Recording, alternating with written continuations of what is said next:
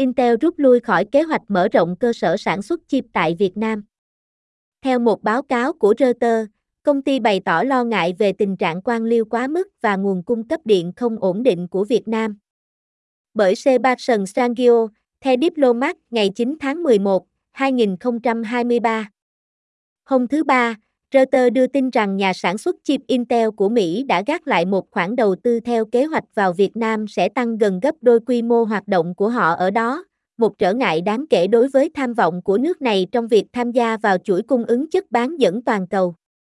Nhà máy sản xuất hiện tại trị giá 1,5 tỷ đô la Mỹ của Intel tại thành phố Hồ Chí Minh, khai trương vào năm 2010, là nhà máy lớn nhất để lắp ráp, đóng gói và thử nghiệm chip. Cơ sở này, sử dụng 2.800 người, đã vận chuyển hơn 3 tỷ đơn vị sản phẩm trong 15 năm hoạt động, theo báo cáo của Venice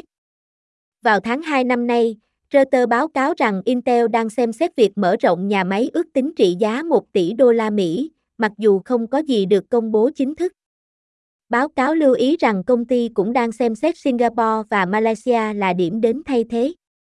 Báo cáo tuần này, trích dẫn một nguồn tin ẩn danh được thông báo về kế hoạch của công ty, tuyên bố rằng Intel đã quyết định chống lại kế hoạch mở rộng tại Việt Nam vào khoảng tháng 7. Các quan chức Mỹ sau đó đã chuyển quyết định này cho một nhóm doanh nhân và chuyên gia Mỹ được lựa chọn ngay sau chuyến thăm cấp nhà nước của Tổng thống Mỹ Joe Biden tới Việt Nam vào tháng 9, chứng kiến hai quốc gia tuyên bố nâng cấp đáng kể mối quan hệ ngoại giao, cũng như các thỏa thuận nhằm nâng cấp lĩnh vực sản xuất chip của Việt Nam. Lý do cho quyết định của Intel không rõ ràng ngay lập tức, nhưng Reuters trích dẫn một nguồn tin thứ hai đã tham dự hai cuộc họp riêng biệt trong những tuần gần đây giữa các công ty Mỹ và các quan chức hàng đầu của Việt Nam. Tại các cuộc họp này, nguồn tin nói rằng Intel đã nêu lên những lo ngại về sự ổn định của nguồn cung cấp điện và tình trạng quan liêu quá mức, theo cách diễn giải của Reuters. Cả hai lo ngại đều là những thách thức lâu dài đối với các nhà đầu tư nước ngoài tại Việt Nam.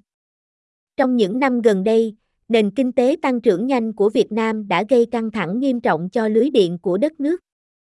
Vào tháng 6, thời tiết nóng bất thường đã gây ra tình trạng mất điện luân phiên khiến công việc tại các khu công nghiệp ở các tỉnh phía Bắc của Việt Nam bị đình trệ, nơi các nhà sản xuất hàng đầu thế giới như Phố Con và Samsung có nhà máy. Tương tự như vậy, bộ máy quan liêu truyền thống của Việt Nam từ lâu đã là một lỗi của các công ty nước ngoài hoạt động trong nước vốn có của hệ thống chính trị của đất nước. Điều này đã trở nên tồi tệ hơn đáng kể bởi chiến dịch chống tham nhũng hiện nay của Đảng Cộng sản Việt Nam, đã đẩy nhiều quan chức phải thận trọng vì sợ rơi vào lò của chiến dịch. Như Bloomberg đã báo cáo vào đầu năm nay, làm rất nhiều, gặp rắc rối rất nhiều. Làm ít hơn, gặp rắc rối ít hơn. Không làm gì cả, không gặp rắc rối vì bất cứ điều gì.